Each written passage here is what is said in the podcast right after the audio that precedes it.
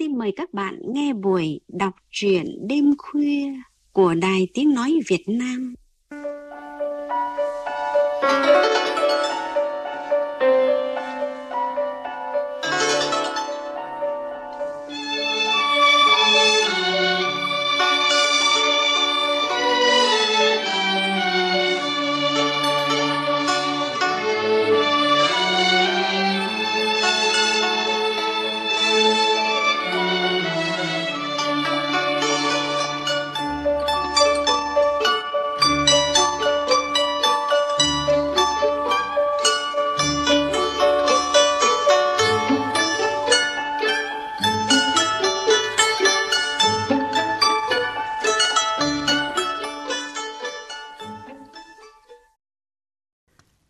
Thưa quý vị và các bạn, tác giả Trần Ngọc Diệp xuất hiện gần đây với nhiều chuyện ngắn ấn tượng, giọng văn lạ, hấp dẫn. Chuyện ngắn Đảo trong đêm đã được tuyển chọn vào tuyển tập những chuyện ngắn hay năm 2020. Chương trình đọc truyện đêm khuya hôm nay xin gửi tới quý vị và các bạn chuyện ngắn này. Qua giọng đọc phát thanh viên Hải Yến, mời quý vị và các bạn cùng nghe.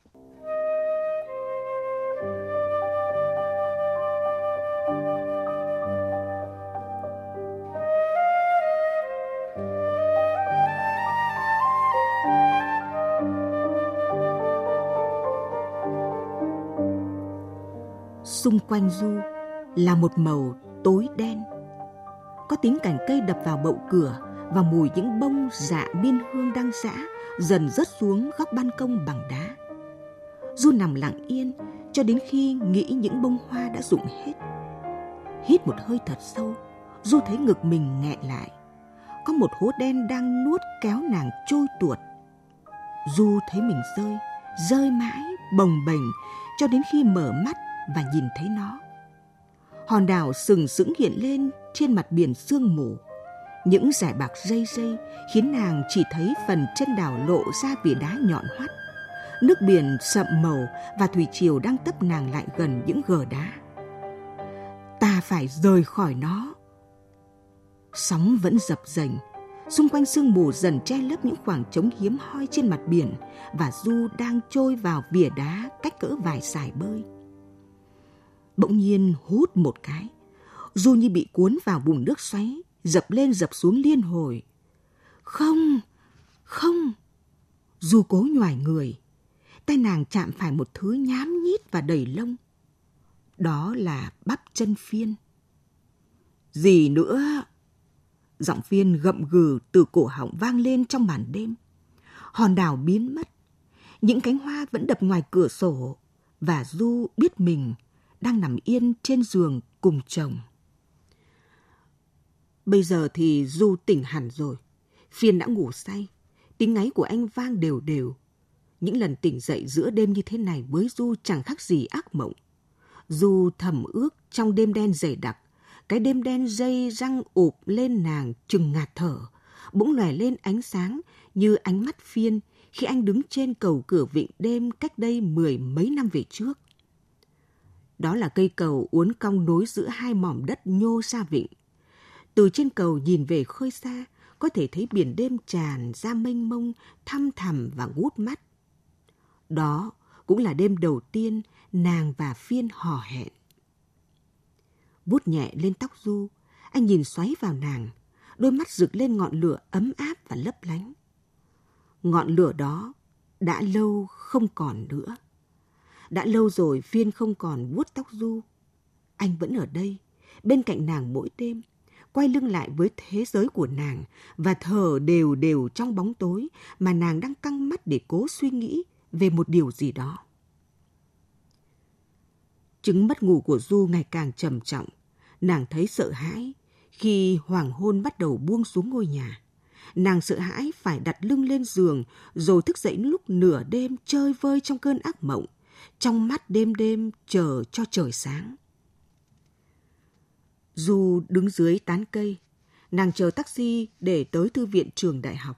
Du cảm thấy mình không đủ tỉnh táo cầm lái khi chứng mất ngủ triền biên hành hạ.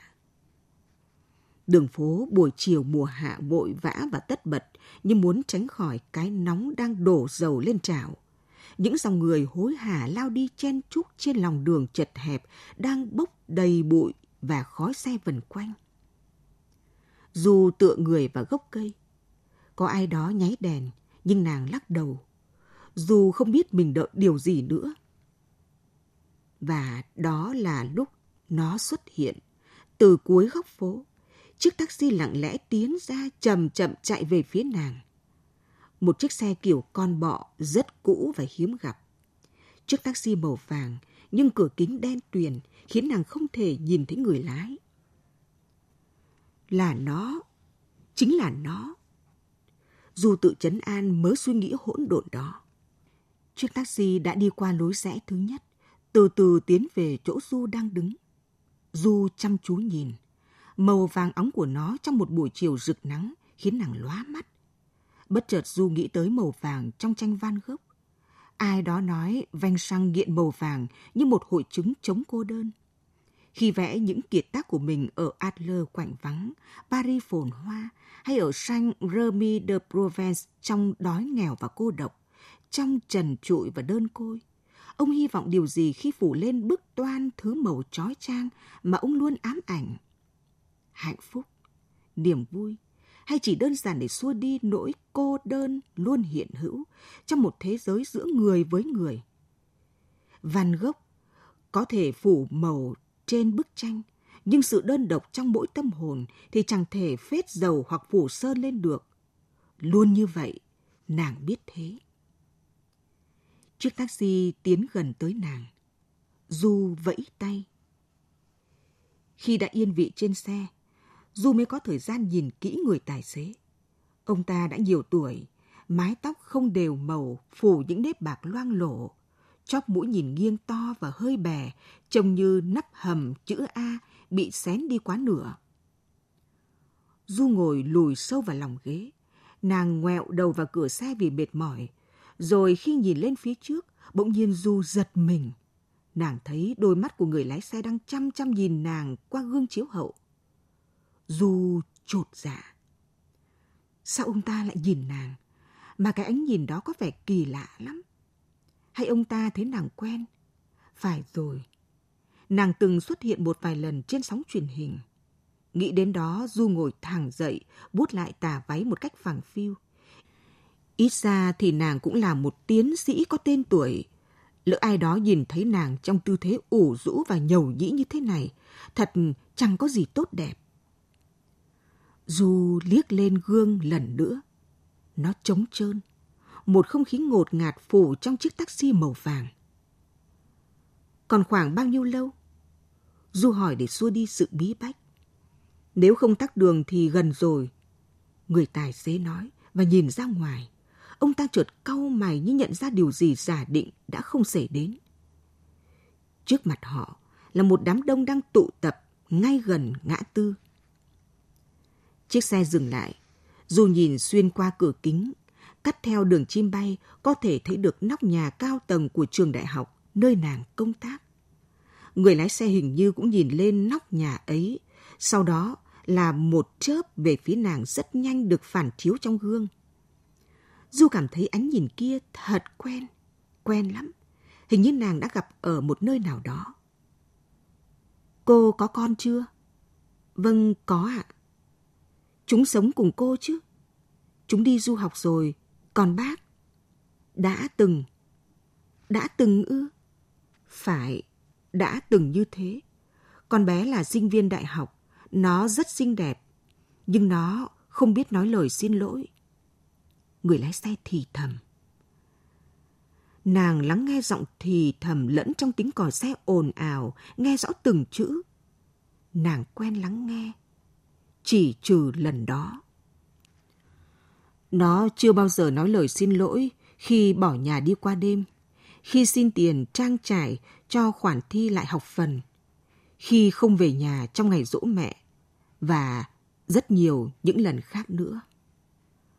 Ông ta thả từng chữ vào không gian chật hẹp. Nàng nói, mọi thứ đều có lý do bác ạ. Không ai có thời gian để hỏi lý do. Nó im lặng, tất cả đều im lặng. Người lái xe bỗng nhiên trầm giọng. Thanh âm vang ra từ cổ họng, giường nghẹn lại như bị phạt một lưỡi dao. Cuối cùng, nó cũng xin lỗi. Không phải nói, mà bằng một tin nhắn. Nó nhắn, con xin lỗi. Thế rồi chuyện đó xảy ra. Nàng lặng im. Người ta gọi điện sau cái tin nhắn kia cỡ nửa tiếng. Và nó nằm đó, giữa khuôn viên đại học, nhảy xuống từ tầng thượng tòa nhà kia. Người lái xe ngúc ngoắc đầu về nóc chính tòa nhà mà nãy giờ nàng đang nhìn. Cánh tay răn reo chợt bấu chặt vào cái chấu bằng nhựa, lằn gân nhô ra co quắp. Nàng cảm thấy đôi vai phía trước của ông ta rung lên. Im lặng một chút, giọng người lái xe nghẹt nghẹt như không nói với ai cả. Đáng ra, nó nên tin ta hơn là tin một người xa lạ. Du bỗng thấy tim mình ngừng đập. Cảm giác tê liệt chạy dọc thân như va phải lưới điện cao áp, như một kẻ tội nhân đứng trước giờ tuyên án. Còn 30 phút nữa đến buổi thuyết trình, khi Du vừa xong một cuộc hẹn và vội vã đi trong sảnh trường, thì có ai đó gọi nàng từ phía sau, cô ơi! Du ngoảnh lại nhìn, một cô gái hình như là sinh viên trường nàng, đứng nép nửa mình ngay lối rẽ. Cô ơi, em có việc cần nhờ cô giúp được không? Gì thế em? Nàng hỏi và tỏ vẻ sốt ruột. Đó là một câu chuyện dài. Cô sinh viên ngập ngừng lấm lét. Cô gái liếc nhìn xung quanh thật nhanh, rồi cúi gằm mặt xuống đất. Bàn tay bấu vào góc tường. Em đợi cô lát được không? Giờ cô có buổi thuyết trình hai tiếng nữa ở văn phòng cô nhé. Nàng nói và nhìn đồng hồ. Cô gái im lặng, tay vẫn bấu vào góc tường. Thế rồi, chợt cô gái ngước nhìn nàng. Trong khoảnh khắc bốn mắt chạm nhau, bỗng dưng nàng thấy tim mình khựng lại. Nhưng cô gái đã cúi đầu xuống nói khẽ, vâng ngạ, rồi lui vội sang chỗ khác. Du thoáng bối rối cô gái cần gì ở nàng nhỉ? Một sự chờ đợi hay là một sự khẩn cầu? Dù không biết, nàng không đủ thời gian.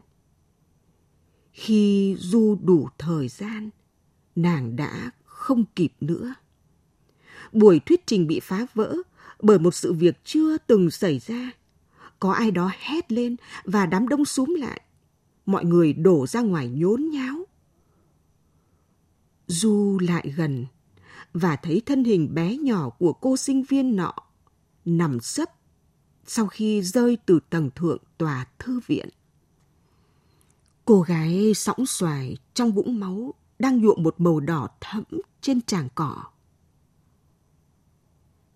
Hãi hùng, than khóc, chỉ trích, hiếu kỳ, những cung bậc cảm xúc diễn ra trong cái đám đông hỗn loạn quanh vụ tự sát. Bao nhiêu giả thuyết được đưa ra, nàng không nhớ. Nàng chỉ nghĩ đến cảm giác tuyệt vọng của cô bé kia khi ngồi trên chóp cao vời vợi của tòa nhà. Trong tận cùng cô độc, như khi người ta ngồi trên một hòn đảo đang chìm xuống. Có khi nào trong lằn danh ngập ngừng giữa sự sống và cái chết, con bé ước có một bàn tay đưa ra cứu lấy cuộc đời mình để chờ đợi và tuyệt vọng trong trơ trọi vùng vẫy trong sự cô độc không có lối thoát. Và nàng nhớ đến cái xác bé nhỏ đó, cái xác mỏng manh với hai tay giang trên đầu như cánh bướm, không phải cánh bướm mà là một chữ X đang nằm sấp. Con bé bắt đầu lời xin lỗi bằng chữ X đó chăng? Nhưng chính những người còn sống mới phải nói lời xin lỗi sự xua đuổi con người vào cô đơn tuyệt vọng đâu phải chỉ mỗi riêng ai. Và nàng, chính là nàng đang ngồi đây, một tiến sĩ tâm lý học với bao công trình nghiên cứu về hành vi, lại là người rụt tay trước bàn tay dơ ra chờ đợi ấy. Dù đã không thể nào giúp được, mặc dù nàng có thể, dù từng không giúp nổi mình, và giờ đây nàng cũng không giúp được một cánh tay chờ nàng nắm lấy. Không thể nói ra, không thể nào phá vỡ. Du cũng thế, và cô bé kia cũng vậy. Nàng chìm dần vào sự lặng im trong cô đơn và tuyệt vọng, trong tột cùng hối hận và nỗi dày vò không thể sẻ chia cùng ai.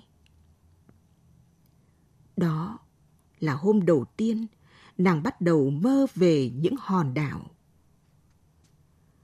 Nàng luôn mơ thấy nó đêm đêm. Nàng luôn mơ thấy nó ngay trước khi giật mình thức giấc. Hòn đảo trong đêm. Vào hôm đầu tiên đó là một hòn đảo đá. Những tầng đá xếp chồng lên nhau tua tủa, chóp nhọn, đen bóng đâm thẳng lên trời. Nhìn từ phía biển có thể thấy chính giữa đảo là một ngọn núi cao, cũng đen bóng như phủ một lớp nhựa đường đặc quánh. Biển xung quanh màu đục không một gợn sóng, trống trải phẳng lặng. Từng lớp sóng chạm nhẹ vào chân đảo. Lúc này nhô hẳn khỏi mặt biển như một chân que nến cắm trên ngọn đèn hoa đăng thả đổi trên sông vào lễ cầu an. Nàng không biết mình bằng cách nào đó đã đặt được chân lên nó nàng rào đôi chân trần miết trên bờ cát thoải. Phía trước mặt là biển sâu thẳm và sau lưng là những mô đá dâng cao, cao mãi. Khéo mà ta trở thành bà Robinson. Nàng nghĩ trong lúc đi vòng quanh đảo, nàng trèo qua vỉa đá màu xám cho. Qua vỉa đá là một hẻm hang nơi vách núi phía trên dựng sững lên cao.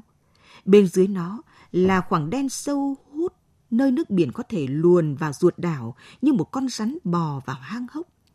Những đợt gió rộng vào vách đá âm thanh u u như tiếng than khóc dầu dĩ của biển cả. Nàng thấy mình trơ trọi. Nàng cần phải tìm ai đó hoặc nàng phải rời khỏi đây. Nàng không thể chơi vơi giữa nơi chỉ có mình nàng, còn xung quanh là sự im lặng, đáng sợ. Ý nghĩ rời bỏ thúc đẩy nàng quay lại bãi cát. Nàng quay người, nhưng vỉa đá xám cho đã biến mất. Nàng cứ đi, đi mãi, vượt qua những mép đá này là hiện ra mép đá khác. Nàng không thấy bãi cát. Ta phải rời khỏi đây. Biển âm u bắt đầu đổi sóng. Từng đợt sóng đục ngầu táp vào gờ đá. Sóng cuộn lấy chân nàng, trắng xóa và tê buốt. Rồi sóng biến thành màu vàng rực. Sóng táp liên hồi, ngày càng dồn dập hơn. Chợt chóp núi phía cao phình ra như cột nhựa đường tan chảy, tất cả ập xuống, đổ phực lên người nàng. Một đêm khác, nàng mơ thấy cả phiên trên hòn đảo đó. Đảo không một bóng cây, chỉ là một soi đất to nổi lên, xung quanh nước biển đóng thành băng trắng muốt. Nàng thấy lạnh, nàng xích lại gần phiên.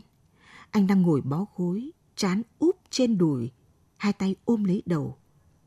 Anh Phiên, em lạnh quá. Phiên vẫn bó gối, họng ậm ừ, gì nữa? Em lạnh.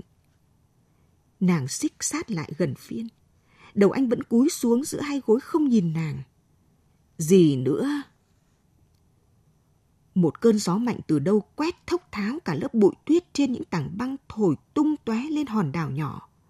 Gió rú rít trên roi đất xám giữa nền băng trắng toát. Nàng thấy lạnh buốt xương, rét run cầm cập. Nàng tiến tới chỗ phiên, choàng tay ôm lấy anh, nhưng nàng đột ngột rụt tay lại. Cả người phiên lạnh ngắt. Trước mắt nàng là người đàn ông có đôi mắt trắng như băng, đôi mắt vô hồn xa lạ, mùn tuyết phủ đầy. Anh ta nhìn về phía nàng nhưng không phải nhìn nàng, miệng lầm bẩm, gì nữa, gì nữa. Có những đêm nàng mơ thấy con thuyền. Chiếc thuyền neo đâu đó quanh hòn đảo. Nàng lại gần và nghe thoảng trong gió tiếng ai thút thít. Nàng trèo lên. Tiếng khóc ngày một to hơn. Rồi giọng khóc vỡ tan trong tiếng ào ào đập cánh của ngàn con bướm tràn tới trong bóng tối. Chúng bu quanh nàng, vây lấy nàng như đám mây vần vũ. Nàng ngộp thở, nàng che mắt. Loáng một cái, đàn bướm biến mất. Nàng mở tay ra khỏi mắt, thì thấy chữ X bằng đá rơi lộp bộp xuống đầy lòng thuyền, trào cả ra ngoài. Con thuyền nặng đá chìm dần chìm dần vào làn nước đen sâu thẳm. Và nàng cũng chìm dần. Nàng không thể rời khỏi nó. Chí ít là trong giấc mơ. Có tiếng còi xe lẫn giọng cầu nhàu cáu kỉnh từ phía sau, làm cho Du giật mình. Nàng liếc nhanh lên phía trước. Người lái xe không nhìn vào gương. Ông ta mãi luồn lách trong lối hẹp bữa thông tuyến. Không biết ông ta có biết mình không nhỉ? Du tự hỏi. Nàng ghé đầu vào cửa xe. Bên ngoài những đám mây nặng trĩu bắt đầu kéo về mạn đông của thành phố. Màu âm u loang ra và phủ răng trên bầu trời lúc nãy vẫn còn có nắng. Du thấy mình tranh trao như kẻ say sóng đứng trên mạn đảo. Giờ thì nàng mang máng nhớ ra khuôn mặt phía trước nàng đã gặp trong đám tang cô sinh viên ấy. Nàng nhớ khi tiếng loa gọi tên nàng vào tang đường, hình như có ánh mắt sắc lạnh xuyên qua tim nàng như ngàn vạn mũi dao khiến nàng bội vã rời đi. Giờ thì nàng ngồi đây và ánh nhìn đó lại hiện hữu như nàng bị cột chặt trong không gian này chẳng thể nào trốn được. Mình nên nói gì? Nên nói gì đây? Du xoắn chặt những ngón tay vào nhau. Nàng sợ hãi như kẻ cắp ngồi trước nhân chứng đang im lặng. Điệu nàng có nên thú tội? Và người cha kia có muốn nghe một lời xin lỗi từ kẻ đã bỏ rơi con gái ông ta trong tuyệt vọng không? Hay ông ta sẽ gào lên, đấm vào mặt nàng chửi rủa mọi người sẽ lao tới nhìn nàng như con cá đang dẫy chết trước sự hận thù. Rồi người ta sẽ miệt thị nàng.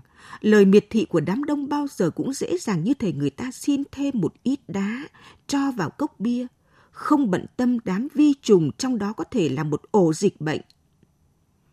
Rồi nàng sẽ ra sao khi nàng trở lại ngôi trường như một kẻ tội đồ? Không, cũng có thể ông ta chẳng hề hay biết và nàng đã quá nhạy cảm, có thể là như thế. Dù sao nàng vẫn là một tiến sĩ và nàng cần phải kiêu hãnh trước những gì mình làm được. Còn lần đấy, nó chỉ là một tai nạn ngoài ý muốn thôi. Ồ không, nhìn đi Du, hình như người đàn ông kia đang khóc. Nàng thấy môi ông ta run rẩy và cánh tay đưa lên gạt một thứ gì lấp lánh chảy từ khóe mắt mà qua gương nàng không nhìn rõ. Nói đi, nói đi Du, xin lỗi đi. Du cứ tự vấn mình mà không để ý đến chiếc xe đã dừng chỗ cổng trường được một lúc. Còn gì nữa không? Đột nhiên người lái xe hỏi. Vâng, cháu... Vâng... Du ấp úng. Nàng nhìn qua gương. Đôi mắt dưới ánh phản chiếu lúc này đã trở nên bình thản và nhẫn nại. Du siết chặt ngón tay vào nhau và cuối cùng nàng nói. Không ạ, bác, bác chở cháu ra cầu cửa vịnh được không? Người tài xế không nói gì, lặng lẽ đổ máy. Du cụp mắt xuống, nàng dịch người ra phía sát cửa kính. Ở chỗ này tấm gương sẽ bị che khuất bởi chiếc ghế hàng trên còn lại. Sau cùng thì ta vẫn lựa chọn im lặng. Du nói với mình. Tiếng nói lẫn vào âm thanh của sóng vỗ dưới chân cầu cửa vịnh. Có lẽ nàng đã đứng ở đây quá lâu rồi. Nàng đứng suốt từ chiều cho đến khi trời tối mịt, cùng với chứng mất ngủ làm nàng thấy dã rời chánh choáng như thể là người say. Nếu không bước chân lên chiếc xe, có lẽ Du đã trở về với phiên như mọi hôm trước khi trời tối. Nhưng giờ thì nàng ở trên cầu, đối diện với chính mình và thực tại. Du gục người lên lan can, chẳng có ai khiến nàng phải đứng thẳng người kiêu hãnh như thường lệ. Chỉ có sự thật là nàng đang một mình và cảm giác cô đơn tuyệt vọng lại ùa về không thể nào chống đỡ. Những sự thật mà nàng cố đắp đẩy rơi ra như người ta cạo từng lớp vữa trên bức tường gạch cũ.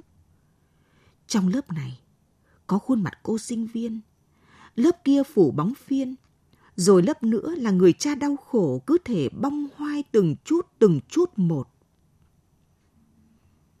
Những mảnh vữa rơi tõm xuống làn nước lấp lánh dưới chân cầu, làm Du chợt nhận ra đêm nay có trăng. Ngoài khơi xa, biển trải thành một tấm mảnh nhung rù rì sóng vỗ. Những cơn gió thổi rất nhẹ, phả vị mặn của muối lên má và tóc nàng. Dù hé mắt ra xa, biển mênh mông hoang lạnh. Đôi bướm đêm bay tới từ mỏm đất, đậu trên lan can, rừng rưng khép đôi cánh đầy những mắt nâu ngay trước mặt nàng. Nàng chạm tay vào đôi bướm, chúng giật mình bay đi. Đi với hạnh phúc của chúng mày đi, nàng khẽ nói. Đôi bướm bay lên cao, lẫn vào ánh trăng mờ khuất trong đám mây. Bỗng nhiên nàng thấy thèm nói chuyện hơn bao giờ hết. Giá mà có ai đó ở đây, giá mà có ai cho nàng nói hết tất cả. Sự im lặng, nuôi nhốt, sự cô đơn. Sự im lặng chẳng có ích gì. Sự im lặng biến mỗi người thành hòn đảo. Và Du nhận ra chính mình cũng là một hòn đảo. Nhưng đó cũng là lúc nàng thấy cây cầu bắt đầu trao nghiêng và sóng dưới chân cầu bỗng trở nên hung dữ. Chúng thổi tung từng tảng bọt táp dưới chân nàng. Những mảnh kim loại bỗng trở nên siêu vẹo. Chúng vỡ ra, rồi kết lại co dần thành một hòn đảo đùn lên trên mặt biển. Du đứng trên hòn đá hay đúng ra là nàng đang đứng trên hòn đảo, gió gào rít, sóng vờn lên. Không, ta phải rời khỏi đây. Du hét lên, nhưng giọng nói bị gió thổi tạt đập vỡ tan trên mỏm đá. Nước biển mỗi lúc một dâng cao. Bỗng nàng thấy một con thuyền thấp thoáng dưới bóng trăng, hình như phiên trên đó vẫy tay với nàng. Không nghĩ ngợi gì, Du lao về phía ấy. Lạnh, rất lạnh. Chân Du chạm vào nước. Lạnh, rất lạnh. Khi nước tràn vào miệng, Du biết mình không thể nói được điều gì. Một cảm giác hối hận ùa đến bao vây lấy nàng. Ước gì ta đã nói khi có thể. Nàng nghĩ thế trong khi chìm xuống.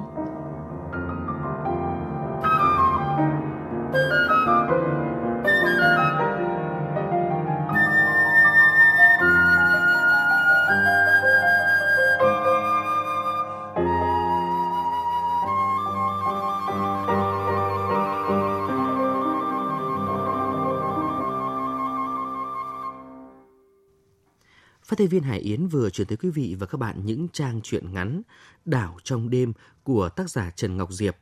Sau đây, biên tập viên văn nghệ có đôi dòng cảm nhận về chuyện ngắn này. Ngay từ nhan đề của tác phẩm đã gợi sự tò mò, kích thích cho người đọc người nghe. Đảo trong đêm gợi sự huyền bí, bí ẩn và quả thực khi nghe những trang văn ấy, chúng ta cảm nhận rõ không gian đa chiều mà tác phẩm phản ánh. Đó là hai thế giới thực và ảo, là sự đối lập mâu thuẫn mà nhân vật Du đang trải qua. Cô là bác sĩ tâm lý, chữa bệnh cho bao người, nhưng chính cô lại gặp phải những sang chấn tâm lý mà không sao dứt được. Cô ám ảnh từng đêm về hòn đảo hoang vu, ám ảnh với hình ảnh cô sinh viên nằm sõng xoài trong khuôn viên thư viện trường cô. Người mà trước đó nửa tiếng muốn được nói chuyện với cô, nhưng cô hẹn sau vì đến giờ họp một sự muộn màng, cô ân hận và đau xót. Từ đó, dù sống trong nỗi ám ảnh từng đêm, chập chờn trong những cơn mê sảng, sợ hãi nhìn vào bóng đêm và bị bùa vây bởi hòn đảo vắng người và hoang lạnh. Nỗi sợ hãi khiến cho Du trở nên u uất và chán nản. Sống bên cạnh người chồng vô cảm, Du càng trở nên cô độc, không còn ai chia sẻ với cô. Không ai tin cô bị bệnh về tâm lý bởi cô là bác sĩ. Du rơi vào trạng thái trầm cảm, chán nản, ám ảnh. Cuối thiên truyện, Du lặng lẽ bước xuống dòng nước xiết và lạnh buốt, văng vẳng bên tai những lời nói đầy mâu thuẫn của chính mình. Chúng ta chắc sẽ đoán được kết cục của số phận Du, một nỗi xót xa về phận con người cô độc trong thế giới đầy biến động này.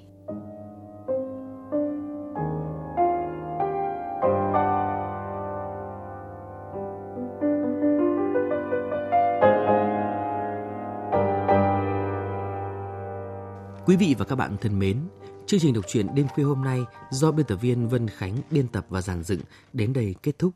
Hẹn gặp lại quý vị và các bạn trong các chương trình tiếp theo. Thân ái, chào tạm biệt.